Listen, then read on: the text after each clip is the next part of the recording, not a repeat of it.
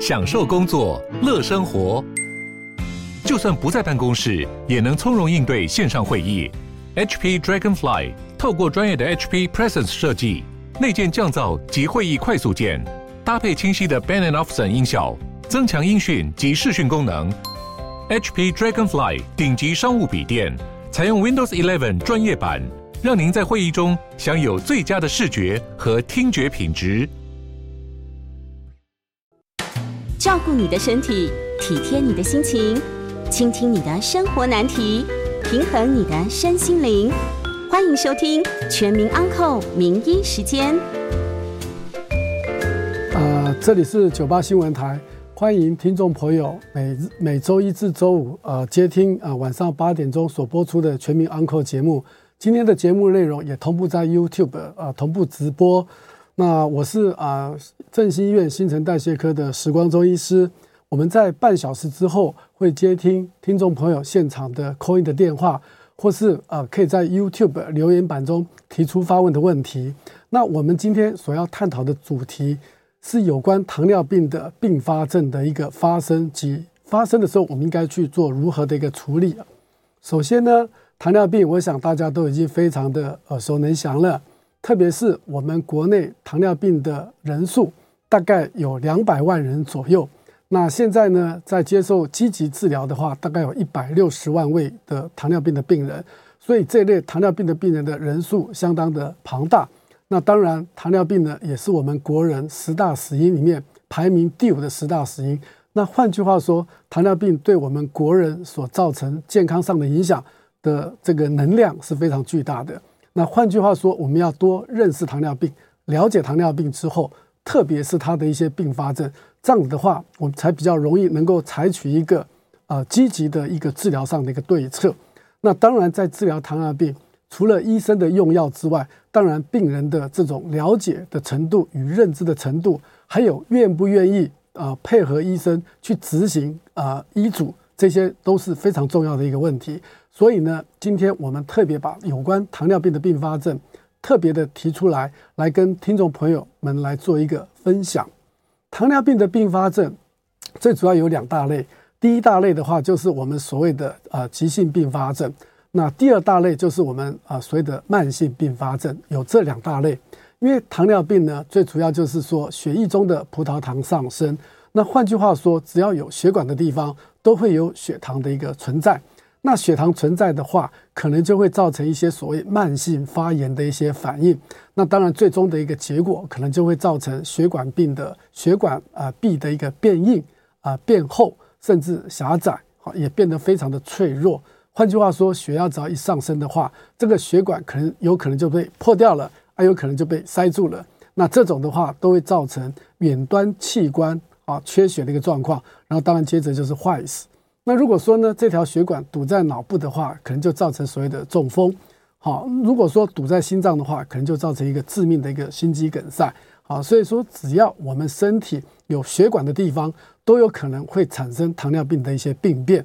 那糖尿病的病变当然就分为啊并发症，主要有两大类。第一大类就是急性并发症。那顾名思义，急性并发症啊，主要啊比较常见的啊有三个。好，第一个就是高血糖、高渗透压的一个状态。那换句话说，这时候病人的血糖非常非常的高。大概都在啊五六百以上，甚至上千都有可能哈。那这种血糖太高了，那当然呢，小便可能就逐步的会变得啊排出的会比较少。那这病人又处于一个高渗透压的一种情况，那处在这种高渗透压的一个情况，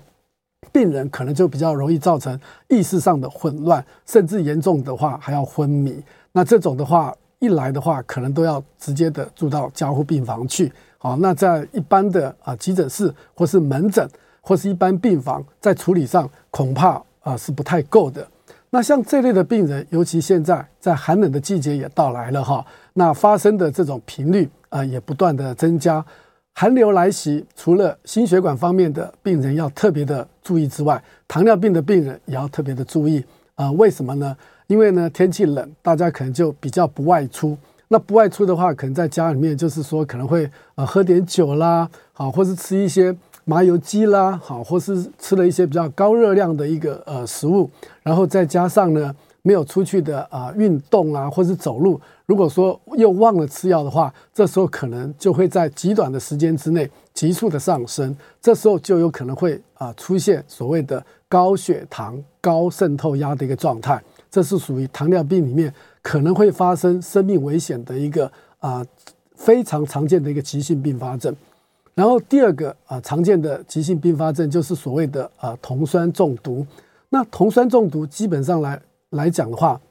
分为轻度的、中度的跟重度的这种所谓的酮酸中毒。如果说酮酸中毒的话，那属于是比较啊、中等程度或是比较严重的啊、酮酸中毒的话，那这时候呢可能也是要收住到啊、加护病房去。那因为啊、血糖太高了。你的胰岛素又出现了一些问题，换句话说，这个有点像这种所谓的大洪水来了，把这个堤防给冲破了，堤防还来不及修复的话，它的大洪水又来了，所以到最后就溃堤。那换句话说，像这种酮酸中毒的病人，也是可能啊血糖急速的上升，然后呢胰岛素还来不及分泌，或是分泌的量啊比较少，所以他血糖呢就是说急速的上升之外，然后呢有可能啊。造成这种所谓的酮酸血症的一种情况，那这种情况也是相当的致命。好，这种主要是属于中度或是严重度的这种酮酸中中毒的话，也是需要住到加护病房去积极的一个治疗。那至于比较轻度的酮酸中毒的话，这部分的病人来讲的话，就可能跟我们正常人一样，他可能也没有什么不舒服啦，只是呼吸上啊比较稍微急促一点。那血糖呢也不会太高，血糖可能只有在三百左右。好，那像这种病人比较常见于第一型糖尿病的病人，那第二型糖尿病的病人也有可能啊同时的发生，也是会出现的。那至于两种并发症有没有可能同时发生，就是说病人既有这种所谓的高血糖、高渗透压的一个状态，也有可能啊出现酮酸血症的这种情况，两种情况有没有可能同时出现？答案是有的。那如果说当这两种情况同时出现的话，那病人的这种危急的状况啊，当然我们就更加的严重，所以我们更要呃紧急跟积极上的来治疗这一类的病人。这两种呃急性的并发症同时出现的可能性是有的，而且如果说是在老年人来讲的话，那它出现的机会又是特别的高。好，这个是啊、呃、第二类所谓呃酮酸血症的一个部分。然后第三类呢，最主要就是啊、呃，也是非常常见的所谓的低血糖。哈，那很多听众朋友会觉得说，诶，当自己有糖尿病，如果有肚子饿的时候，对不对？自己再加上有点啊、呃、心慌慌的，可能就自己认为它是一个低血糖的一个症状，结果就开始赶快的吃药。好，那对对不起，不是吃药，是来进食吃一些食物或是一些含糖饮料。可是有些时候，特别是对一些啊症状比较不明显的一些病患来讲的话，他低血糖的症状可能没有很明显。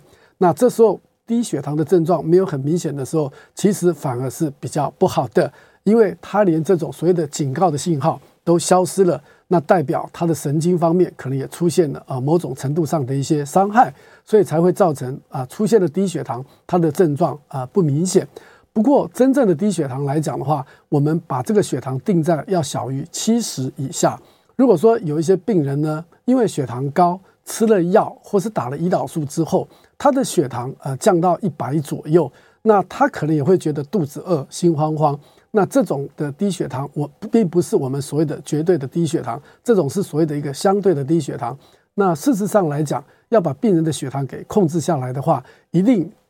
希望他的血糖慢慢降到一百左右哈，而且也不能太急剧的，或是太快速的就把血糖降到一百哈，或是一百一。这时候病人他可能就会有一个相对低血糖的一个症状出现。不过所幸的是，出现这种相对的低血糖，并不会对身体健康产生太严重的一个危害。那如果说是属于啊真正的所谓的低血糖，你的血糖不到七十，甚至只有五十、四十、三十，甚至二十的情况下，这时候。啊、如果说长期处在低血糖的状况，持续超过三十分以三十分钟以上，这时候可能就会造成啊、脑部的一个低血糖所导致的一个缺氧。那这样子的话，病人即使将他治疗好之后，他可能走路呢，可能也是会有点啊步态不稳呐，好，或者讲话可能也没有那么的一个流利，表达上来讲，可能啊也会多多少少受到某种程度的一个影响哈。那现在大家所熟知的一个所谓的失智的问题，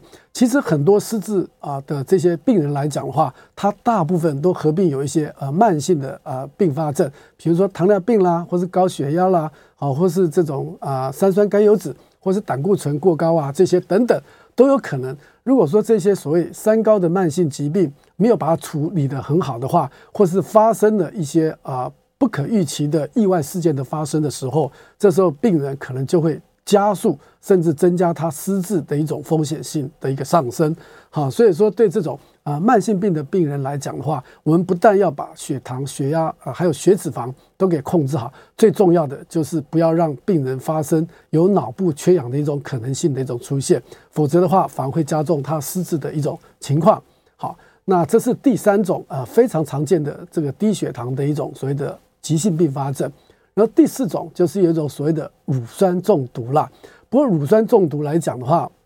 在临床上来讲，轻度的乳酸中毒呃非常的常见，所造成乳酸中毒的呃原因也很多啊。那不一定糖尿病的病人可能才会有乳酸中毒的情况，其他很多慢性病的病人也会有可能轻度啊乳酸中毒的一个情况。那如果说是属于重度或是极重度啊乳酸中毒的话，这时候就要呃要命了。这时候可能呢，除了控制它本身原有的疾病之外，可能还要经过所谓的民间所谓的换血，就是我们所谓的血浆置换术，来把血液中过高的乳酸啊把它给啊排除掉。好，那这种乳酸中毒不过还好，非常的啊比较少见。特别是啊中度或是严重度的乳酸中毒不是很常见的哈，所以呢，这四类最主要就是我们啊在临床上，特别是糖尿病的病人所经常会面临，而且这类的病人可能直接就到急诊室去求诊的这种所谓的急性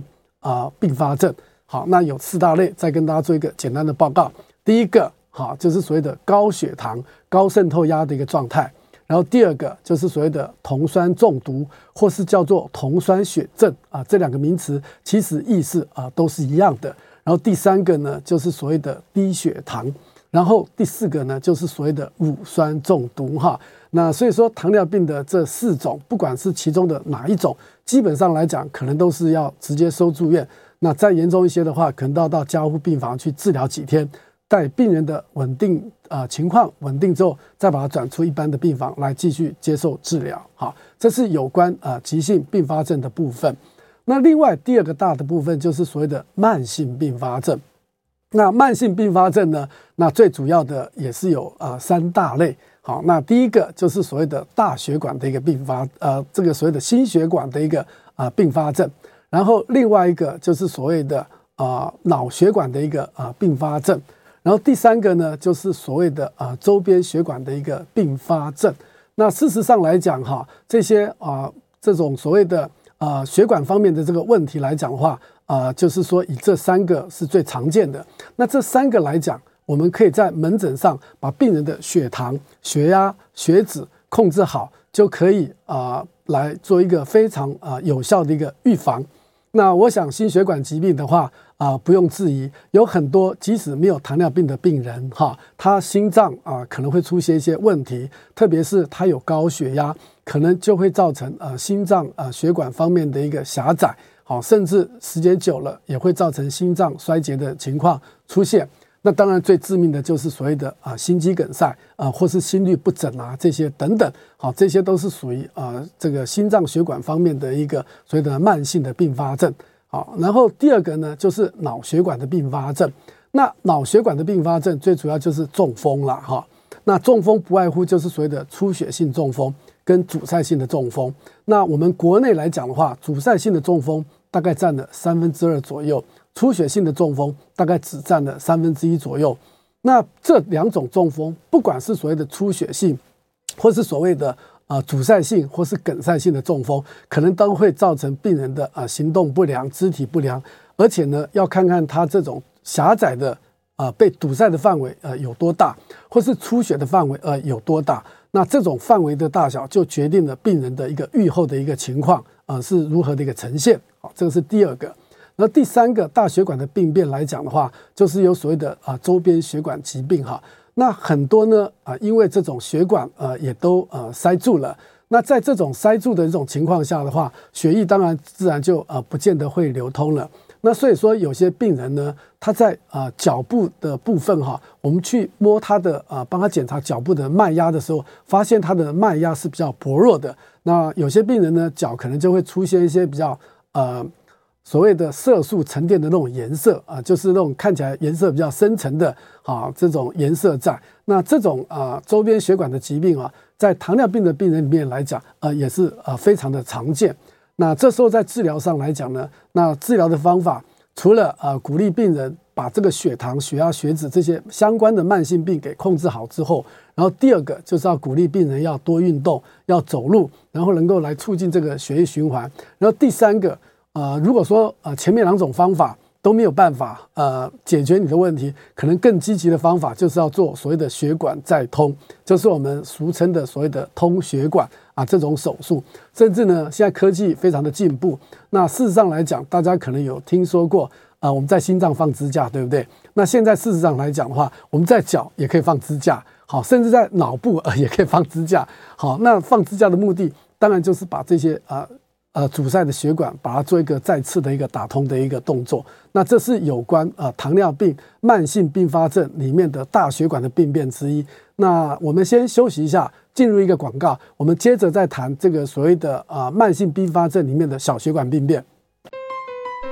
欢迎回到九八新闻台全民昂扣的节目，我是振兴医院新陈代谢科时光中医师。今天的节目在 YouTube 频频道啊、也有呃同步的呃直播，欢迎大家在半点之后打电话进来啊、留言哈，或者在 YouTube 上留言。我们的 call in 专线是零二八三六九三三九八零二八三六九三三九八。我们刚才讨论到了有关糖尿病慢性并发症里面的大血管病变，好，里面包括了心脏啊、方面的问题。脑血管方面的问题，还有周边血管的问题。那接着呢，我们来跟大家再讨论一下小血管的并发症哈。这样子，不管你在大小血管，你就比较呃能够容易的了解自己的糖尿病好到底在呃有什么样方面的并发症好。这样子，我希望啊能给听众朋友多进一部分的呃认识呃与了解。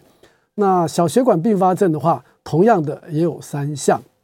第一个是眼睛方面的问题，就是所谓的啊眼睛的病变，眼病变。那当然这个就是主要是啊视网膜出现的问题。那眼睛的疾病啊非常的多，包括了白内障啦、青光眼啦、视网膜啦这些等等，好都有可能啊因为糖尿病的控制不佳而加重你白内障的到来哈，然后也加重你青光眼的发生，也增加你视网膜的一些病变哈。那当然呢，眼睛就像我们啊的一个相机里面的一个镜头。那至于这个所谓的啊水晶体，就是所谓的白内障，就有点像我们啊相机里面的镜头是一样的。那这个镜头是可以更换的，你只要换了一个镜头之后，你的视力可能就会得到一些呃立即上的一个改善。那青光眼呢，最主要就是呃眼睛的这些液体哈。回流到我们体内的时候，啊，出现了一些问题哈，比如说这个管道不通啦，啊，类似等等，可能也会造成这种所谓青光眼的一个发生。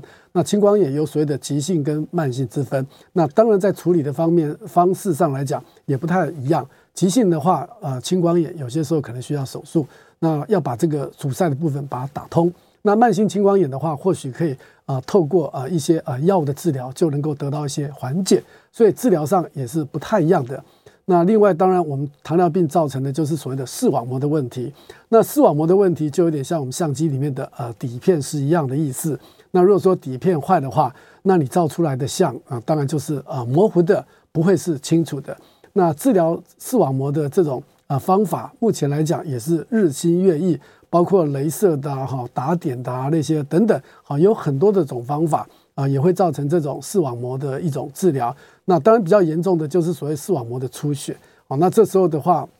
视网膜的出血的话，可能压迫到很多的啊视网膜上面的一些感光细胞，可能就会让你这个失明的严重呃的程度会变加的更加的一个快速。好，那我们国人来讲的话，呃，也有报告说，就是说目前我们糖尿病造成的失明啊，跟没有糖尿病造成失明的人数比的话，大概高出了十七倍。好，所以说我们现在很多失明的呃人士里面啊、的病人里面哈，很多都是因为啊、糖尿病啊、所造成的。那事实上哈，我们只要稍微一下注意一下啊病人的眼睛，大概你就可以很快的了解到啊、或是知道他的视力到是到底是好或不好。那这种视力有问题的病人，基本上你会看他，他眼睛有些时候会经常的晃动，然后眼睛会变得呃比较没有神，甚至有些时候你在跟他讲话的时候，他的眼睛没有办法做一个很准确的一个对焦哈。所以你稍微呃仔细观察一下的话，这些视网膜啊、或是眼睛有病变的病人，大概都可以呃感受得出来。好，这个是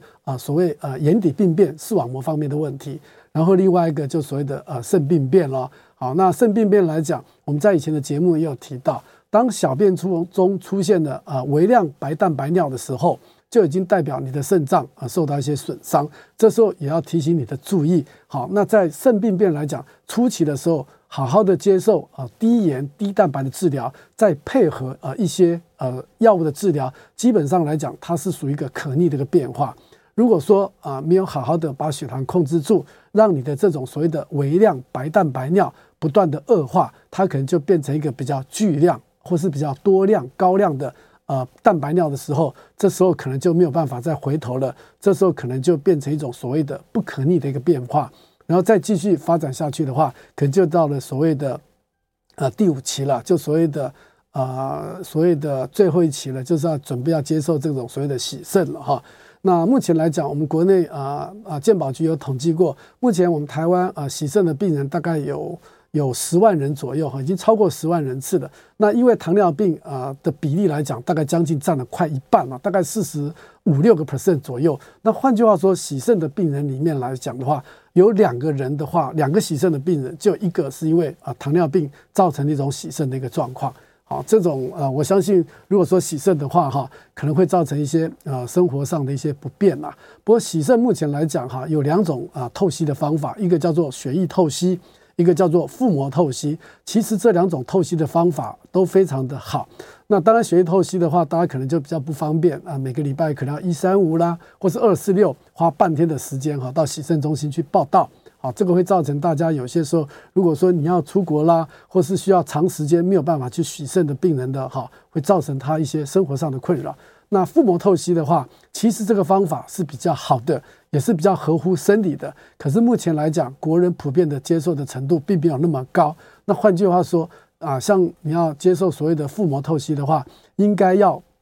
这个接受一个呃良好的卫教，而且病人年纪也不能太大。因为他可能自己要换这个所谓的透析液，好，那自己要自己要帮自己换。那这种所谓的腹膜透析最怕的就会造成一种所谓的感染，好，那感染的话就比较危险了哈，严重的话可能会造成一个腹膜炎。那当我们把这种方式跟病人说明了之后，病人大概基本上还是宁可啊选择一种比较。啊，不方便的方式啊，就是血液透析啊，来进行一个啊洗肾的一个动作。愿意接受腹膜透析来讲的这类的病人，目前来讲的确是少了很多。可是事实上，如果说能够啊预防这种腹膜透析的所谓的腹膜炎的并发症出现的话，那事实上来讲，腹膜透析呃对病人所得到的一些好处来讲，远比血液透析要来的啊好一些，好，远比啊血液透析要来的好。那第三个就是所谓的神经病变。那很多啊神经病变的病人哈，他可能不会跟你讲说，哎，石医师，我有神经病变的方面的问题。其实他不会主动的告诉你，他可能会跟你抱怨的就是说，石医师，我经常好像手麻，对不对？或是脚麻啊，尤其现在天气冷的时候，我的手觉得都是冰冰的、冷冷的。好，而、不知道啊，为什么会有这种情况？那其实这个就告诉你，他的血管因为血糖、血压或是血脂的关系，可能造成了呃部分的一些阻塞，好，所以会这种麻的这个症状。那有些病人会跟你讲说，诶，这个我会痛，好，而且我这个痛可能是一阵子一阵的抽痛、刺痛啊，各种疼痛的方式啊都有，哈。那这种疼痛的话，哈，其实跟麻的意思，哈，是一种意思，只是啊程度上的不同。那痛的话，可能就是代表它的程度上是比较严重一点。那还有一种病人就是所谓的抽筋，啊，病人会跟你讲说，哎，实际是我有些时候半夜的时候会有抽筋的状况，会不会是我血钙太低啦，或是钾离子出了问题啊？这些等等。那当然呢，我们要去做鉴别诊断，就是找出他抽筋的原因。那这里只是要提醒听众朋友。的一个重点就是说，抽筋本身也是一种神经并发症所做的一个表现。所以，不管你是麻、痛、抽，其实讲的大概就是一件事情：神经病变的问题。那还有一种神经病变，在临床上来讲也是非常的常见，就是膀胱发炎。不管是男生或是女生来讲，糖尿病久了啊，它很容易造成膀胱发炎的一种情况出现。为什么？膀胱也是受着我们的神经来控制嘛，来支配。那如果说当你神经出了一些问题，它的膀胱就比较怎么样，就不收缩了。那不收缩的话，小便可能就排不出来。那小便排不出来，可能就蓄积在膀胱里面。那因为呢，你排出来的啊，里面有很多的糖分，那这里面刚好就变成一个细菌一个生长的一个良好的一个培养皿，或是所谓的温床。那当然就比较容易得到一些所谓泌尿道方面的感染。好，那女生来讲也很容易造成啊会阴部的这些感染，所以这些啊糖尿病控制不良的这些病人来讲，只要是女性的部分，我们一定会帮她会诊妇产科。那我们在临床上也碰到了，真的大概在三四位个女性病人里面，大概就有一位哈有这种所谓的啊外生殖啊器的一些感染的一个症况症状。啊，病人有些时候是瘙痒，甚至有些时候他也没什么感觉，可这时候需不需要用药治疗呢？当然是需要治疗的。我们可能会给他一些啊抗霉菌的药，或者抗细菌的药，做局部的涂抹，甚至有些时候也会给他一些塞剂。那这个也是非常常见的。那还有一个比较常见的就是所谓的病人可能会发生便秘或是腹泻的情况，或是恶心呕吐。好，有关这肠胃道的部分，这些都也是属于糖尿病啊神经并发症里面其中的一种。那有些病人会觉得，哎，这种恶心呕吐可能是一种食道胃食道逆流啊，或是心脏的问题，对不对？这些的可能性仍然都是有存在的，所以我们就要去做鉴别诊断，然后来看看这个病人他的恶心呕吐呢，或是腹泻、便秘等等，到底是糖尿病造成呢，还是肠胃道本身有的疾病，或是跟啊心脏方面啊都会有相关的一些疾病，这些我们都要去做鉴别诊断，这个也是非常常见的。那还有的话哈，就是所谓的在性方面来讲的话，也是神经出了一些问题。好，因为男性要勃起的话，对不对？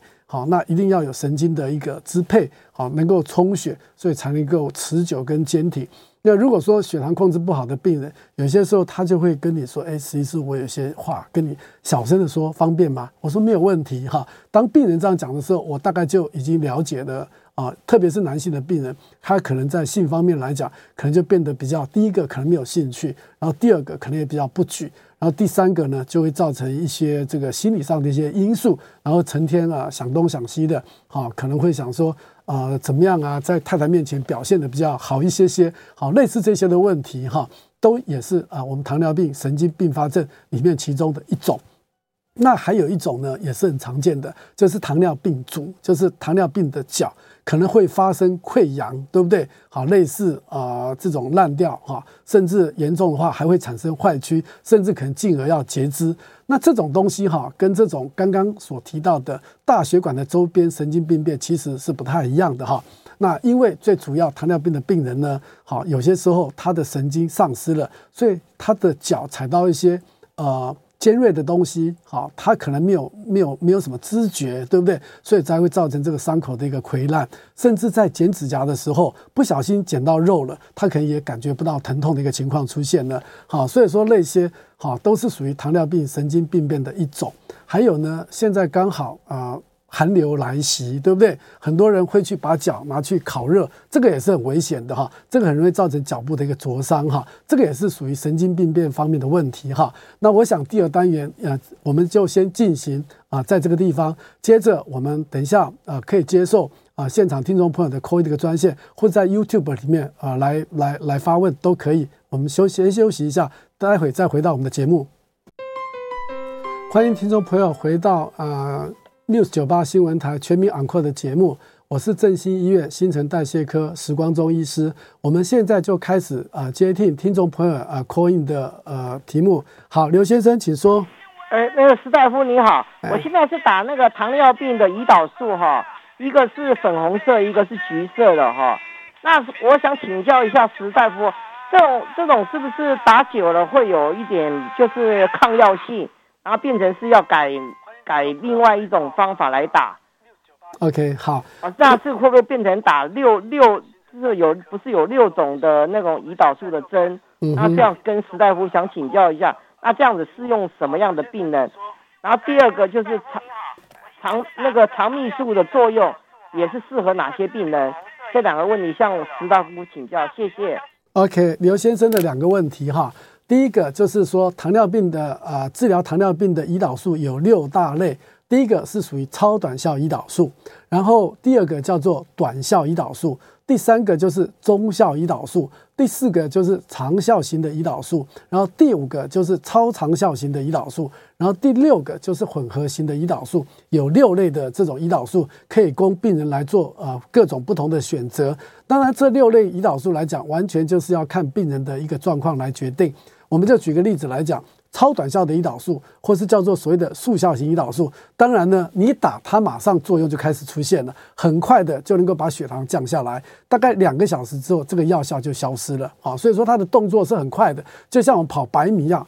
呃，血糖很快就可以把它降下来。然后另外一个就所谓的超长效的胰岛素，那超长效的胰岛素或是长效型的胰岛素，基本上来讲，我们呃都把这类的胰岛素是作为基础上的胰岛素。那特别是年纪大的病人哈，因为年纪大了之后，他的胰脏功能退化，所以他胰岛素分泌的量比较少，所以他在基础胰岛素分泌的量也比较少的时候，那我们这时候就可能会采用长效跟超长效的胰岛素来治疗这类的病人。那这个超长效胰岛素打下去之后，他的血糖不会很快下降，它的作用是很缓慢的。呃，你要让它发挥疗效的话，大概都是三四天以后。好，所以说打超长效的胰岛素，基本上来讲，饭前打、饭后打，啊、呃，任何一个时间打都可以。只是你每天要选择一个固定的时间点来打就可以了。那至于你自己打的这种所谓的粉红色的啊、呃，粉红色的外观，就是说中间有一个贴条，那个贴条是属于粉红色的。那另外有一个贴条，它是属于橘色的。那你粉红色的胰岛素是属于混合型的胰岛素，里面混合型它就有两种成分。一个叫做中效胰岛素，加上所谓的超短效的胰岛素，这个是所谓粉红色的标签的这种胰岛素。那另外一个橘色标签的那个就是属于超短效的胰岛素。所以这两个胰岛素是不一样的。那像这种胰岛素，我们在使用上的时候，这种混合型的胰岛素，我们大概就是在早餐前打一针。晚餐前打一针，一天打两针就好了。那这种超短效的这种胰岛素，可能我们会加在呃中餐的时候帮病人再加打一针，或是晚餐的时候。为什么？因为病人可能中餐跟晚餐吃的量可能会稍微多一些些，所以这时候我们会给他。加强一个所谓的超短效的胰岛素，把他的血糖控制的比较平稳。好，这是呃有关呃您的第一个问题。那至于你说打久了会不会产生抗药性的问题，是有可能的，因为所有的胰岛素哈，不管是人的胰岛素，或是现在大家所采用的这种所谓的胰岛素类似物这类的胰岛素，呃，时间打久了。或是剂量打得比较高，都可能会产生胰岛素的抗体。那如果说有产生这种胰岛素抗体的话，当然在治疗血糖上来讲的话，你可能就是要增加胰岛素的剂量，才能够把血糖给压到这个这个平常的一个一个一个程度。所以呢，我们希望胰岛素当然打的量不要太高，能够打少量的话，尽量打少量。因为打高量或是打长时间打很久的话，产生胰岛素啊、呃、抗体的话，这样子的话，你的效果在治疗上来讲就会打折了哈，就打折。那这时候呢，呃，像这类病人就比较呃难于棘棘手处理。当然，我们这时候就可以换用其他的一个治疗方式。我们可能一天可能给他打三四次的这种胰岛素。好，那当然这种里面的很多种的方法，我们是可以啊、呃、去做调整的。好，有很多种的方法能够来减少胰岛素抗体的一个发生。好，这是您第一个问题。那第二个问题，肠泌素的问题哈。那肠泌素目前来讲，它是一个非常好的药，它不但能够啊、降血压，也能够啊、降血呃，它不但能够降血糖，也能够降血压，然后也有减重的一个效果，而且对肾脏、心脏都有一些保护的作用，所以这类的药非常的夯。好，那因为这类的药比较比较比较夯，那当然大家都很趋之若鹜。可是呢，因为药价非常高啊，打这类的药的药的价格非常高，比传统的胰岛素可能要高出好几倍。那前一阵子不是大家有听到一则新闻吗？啊，全台有这种这个药刚好就是一个大缺药的一个状况。其实目前来讲，我们在用这种所谓的肠泌素，特别是一个礼拜打一次哈，因为医院已经也缺药了。那当然缺药的原因啊，据我所知。哈，因为有更新的药、更好的东西要出来了。那这些研发的药厂里面来讲的话，它制造这个新药的这些所用的机器跟设备，跟现在治疗肠泌呃用在肠泌素这些设备好像是一样的，他们可能比较不愿意说再去投资另外扩充一个生产线，所以呢，他们把这新的生产线用在一个新的药物的一个呃研发上来讲，呃，有更好的药可能也会即将陆陆续续的推出来，所以他们觉得说，当这类的药一推出来的时候，这种比较短效的肠泌素的效果可能就呃就市场上来讲可能就比较不会那么的好，所以在一个商业的考量来讲的话，呃，我所知道就是药厂把这部分的生产线，他拿去做更新药物的一个研发。那这类药出来的时候，真的也是啊市场上的接受度也很高。那这类的药呃也有另外一个成。呃，也有另外一种方式，就是说可以用在减肥的病人。那减肥的病人有糖尿病的病人啊，跟没有糖尿病的病人两大类，对不对？那换句话说，如果没有糖尿病的病人要用这种肠泌素成分的这类的药物的话，他可能就是需要要去呃做一个自费的一个动作。那糖尿病的病人来讲的话，我会用在就是说啊，当然我们的健保署也有一些规定了哈，你大概就是说要在用了口服药。好，最大的剂量之后没有办法再增加其他药物的时候，而且你的糖化血色素超过八点五以上，而且要持续半年超过八点五，你就可以考虑，这是一种条件。那另外一个，其实健保局说健保署，我觉得也算是不错，对病人来讲，其实还是非常的呃有照顾到病人。如果说你有心血管疾病，比如说你曾经做过啊、有心肌梗塞过，或是有心绞过痛。过过，或是有绕道的哈，或是你有这部分心脏方面的重大伤病卡的时候，它一样是可以接受注射的。然后第三个就是有关这种脑中风的病人哈，那脑中风的病人哈，不管是轻微的中风或是重度的中风来讲，呃，这部分的病人也是可以使用的。好，所以说呃，我把目前来讲这种肠泌素的状况啊，跟你做一个简单的分享。那我用药上来讲的话，我会更加的一个呃，可能会更加的严格一点。那病人是属于胖的哈，我们才比较去考虑使用肠泌素这类的药。如果说是他本身就不是很胖的话，是属于瘦瘦的，基本上我们也比较不会。建议去使用它，为什么？因为接受了这种啊肠泌素的啊注射之后，可能病人就会。就会变得比较不想吃东西啊，那当然其他口服糖尿病的药或是胰岛素的剂量都可以做一个减少的一个动作啊，所以说这类的药品在所有的医生上的掌控上都是非常的严格。那现在来讲，也跟听众朋友讲哈，现在这个药呢，啊，还都是一个处于缺货的一个状况哈，所以别科的很多的医院都把这个药给锁住了，大概只有新陈代谢科的医师能够去使用。那后来呃，我前两天医院还通告新陈代谢科的医师说，啊，因为现在药。药量不够，你现在有几位的病人里面都在使用这类的药，可能三位病人里面你要自动的把它删除掉两种病人，两类三分之二的病人不能用，因为没有库存的。啊，我们仅少仅剩下一些库存的话，可能就是用在已经在接受啊这些啊治疗上的病人的身上。好，所以说这个会造成一种肠内素注射的一种慌啊，实在是啊。也是是蛮难过的啦。那肠泌素这是针剂的部分，那另外一个就是口服的，属于肠泌素的这类的药物哈。那属于肠泌素口服的药物来讲，基本上它对减重的效果就没有那么的好了哈。当然它的基转目的可能都是一样的，可是呢，针剂的对心血管各方面的预防是比较好。那至于这种呃，如果说是吃药口服的肠泌素来讲，它对心脏跟肾脏的话就没有那么好的一个保护作用哈。这是回答您的问题哈。那林先生，请说。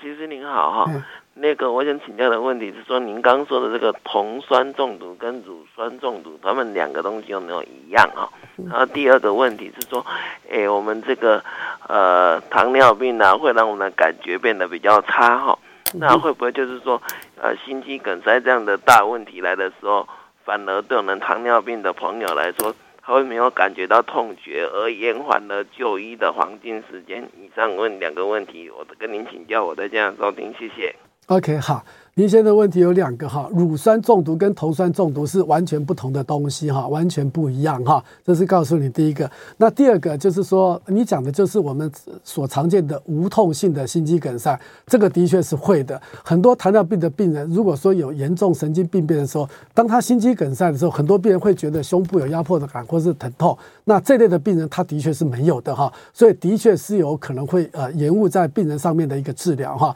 那当然啊，病人的痛是最主要的一个主诉，当然我们诊断心肌梗塞不只看病人的症状，如果说有糖尿病的病人，我们这时候会给他再加验抽血，再去做一些检查，或是直接帮他安排一个心电图来看看，来看看这个病人是不是心肌梗塞。不过的确是有些病人是因为不痛。没有心肌梗塞症状而造成这种呃延误治疗甚至丧失生命的这种情况是有的哈，是有的。它的严重的并发症就会产生一种所有的无痛性的一种心肌梗塞哈。好，我们呃先入进入广告一下，休息一下，待会我们再继续回来接受听众朋友的扣印。欢迎回到九八新闻台全民昂扣的节目，我是振兴医院新陈代谢科时光中医师。我们继续接受听众朋友的 call in 电话，call in 的电话号码是零二八三六九三三九八零二八三六九三三九八，也欢迎到 YouTube 频道直播聊天室的时间啊询问。那刚才呃有提到就是说呃糖化啊。呃血色素跟这个糖化啊白蛋白的一个关系哈，那我也跟大家提过，就是说啊糖化白蛋白最主要就是看啊一个礼拜内的平均的血糖，那另外来讲的话，糖化血色素是看两到三个月的一个平均血糖哈。那我现在就举一个实例啊来跟大家分享糖尿病一个并发症的一个状况。好，我有一位呃老病号，大家看我也看了大概十几年。啊，他本身就是呃台商，每次来看病的时候都是急急忙忙的说赶快赶快赶快，我拿了药就走哈。我说不行啦，我说老弟啊，我说你的血糖这么差，糖化血色素十几，你应该要考虑到呃打胰岛素的问题。啊，他说没有关系，我也没什么不舒服啊，你把药开开就好，我要赶着上飞机啦，干嘛等等，反正每次来看诊的时候都是急急忙忙的。好，那都拜托拜托，那我都一直跟他讲，我说你不好好呃控制你的血糖的话。呃，十年之后，你的这个血糖可能出现了这些所谓的呃慢性并发症，特别是小血管跟大血管的并发症来讲的话，可能就会出现问题。那时候你可能就会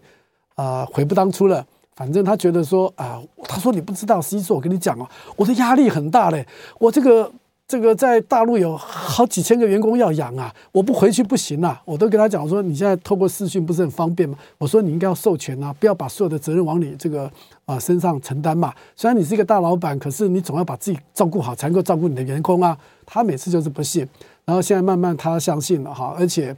后来刚开始的时候，就是啊视力开始出现的问题，然后出现了这个所谓的白蛋白尿，对不对？然后呢，现在肾功能也变得比较不好了。然后现在呢，又急性的这个心肌梗塞，对不对？心绞痛，然后也放了支架，对不对？然后最近呢，又住院了，是因为呃这个所谓的肾脏有所谓的脓疡。好，然后又给他做这种所谓放水穿刺的一些作用，要采用一些比较积极的治疗。所以这些慢性哈的这些合并症，不论是大小血管的并发症哈，都在他的身上逐步的一个出现哈。好，我们接受呃刘小姐的呃询问，请说。呃，石医师您好，啊、我的弟弟得了糖尿病很多年了，呃，他一直很瘦，呃，所以呃我们都好担心，像像糖尿病的人，他怎么样可以让自己长得胖一点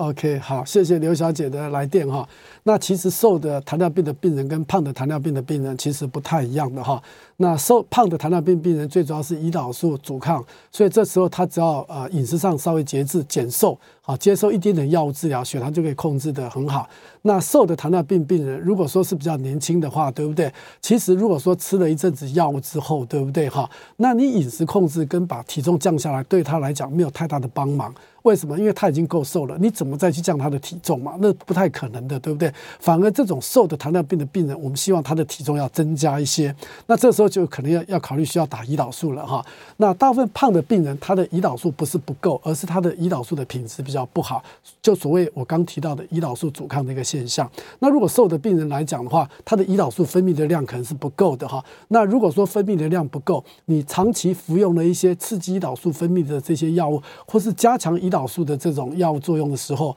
仍仍然没有办法把血糖控制很好，这时候就要考虑胰岛素的注射了哈。而且注射胰岛素之后，病人的胃口会变得比较好，而且体重会增加了哈。不过当然很多的呃年轻人他都不愿意接受呃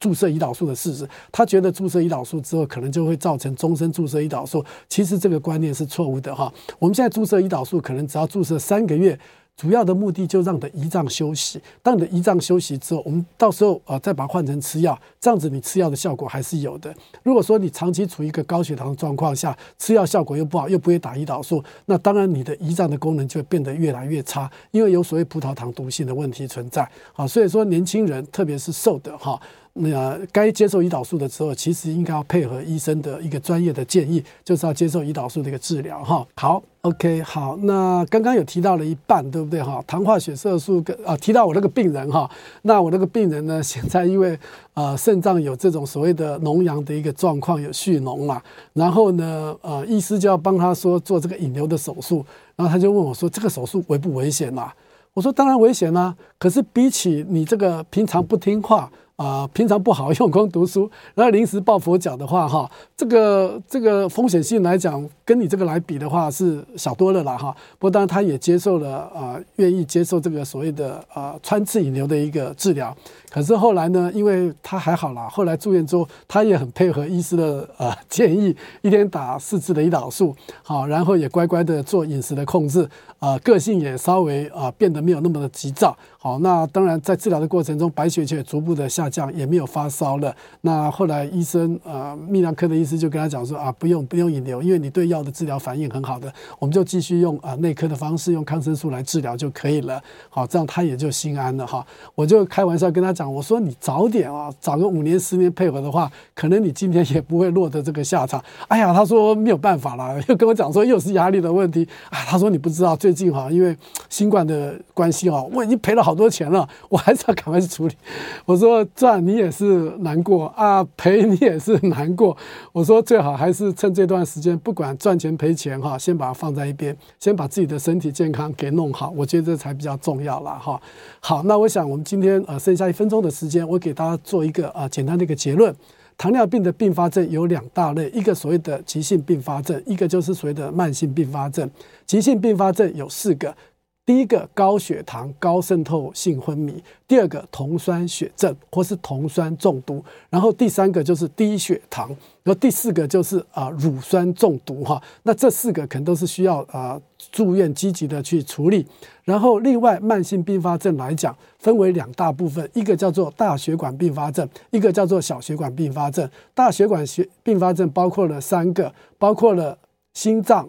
脑部。还有这个大血管周边的大血管部分三个，那小血管并发症的话也包括了三个，包括眼睛的病变、肾脏的病变，还神经的病变这三个。好，我想基于时间的关系，我们进行到这边，下次再见，谢谢。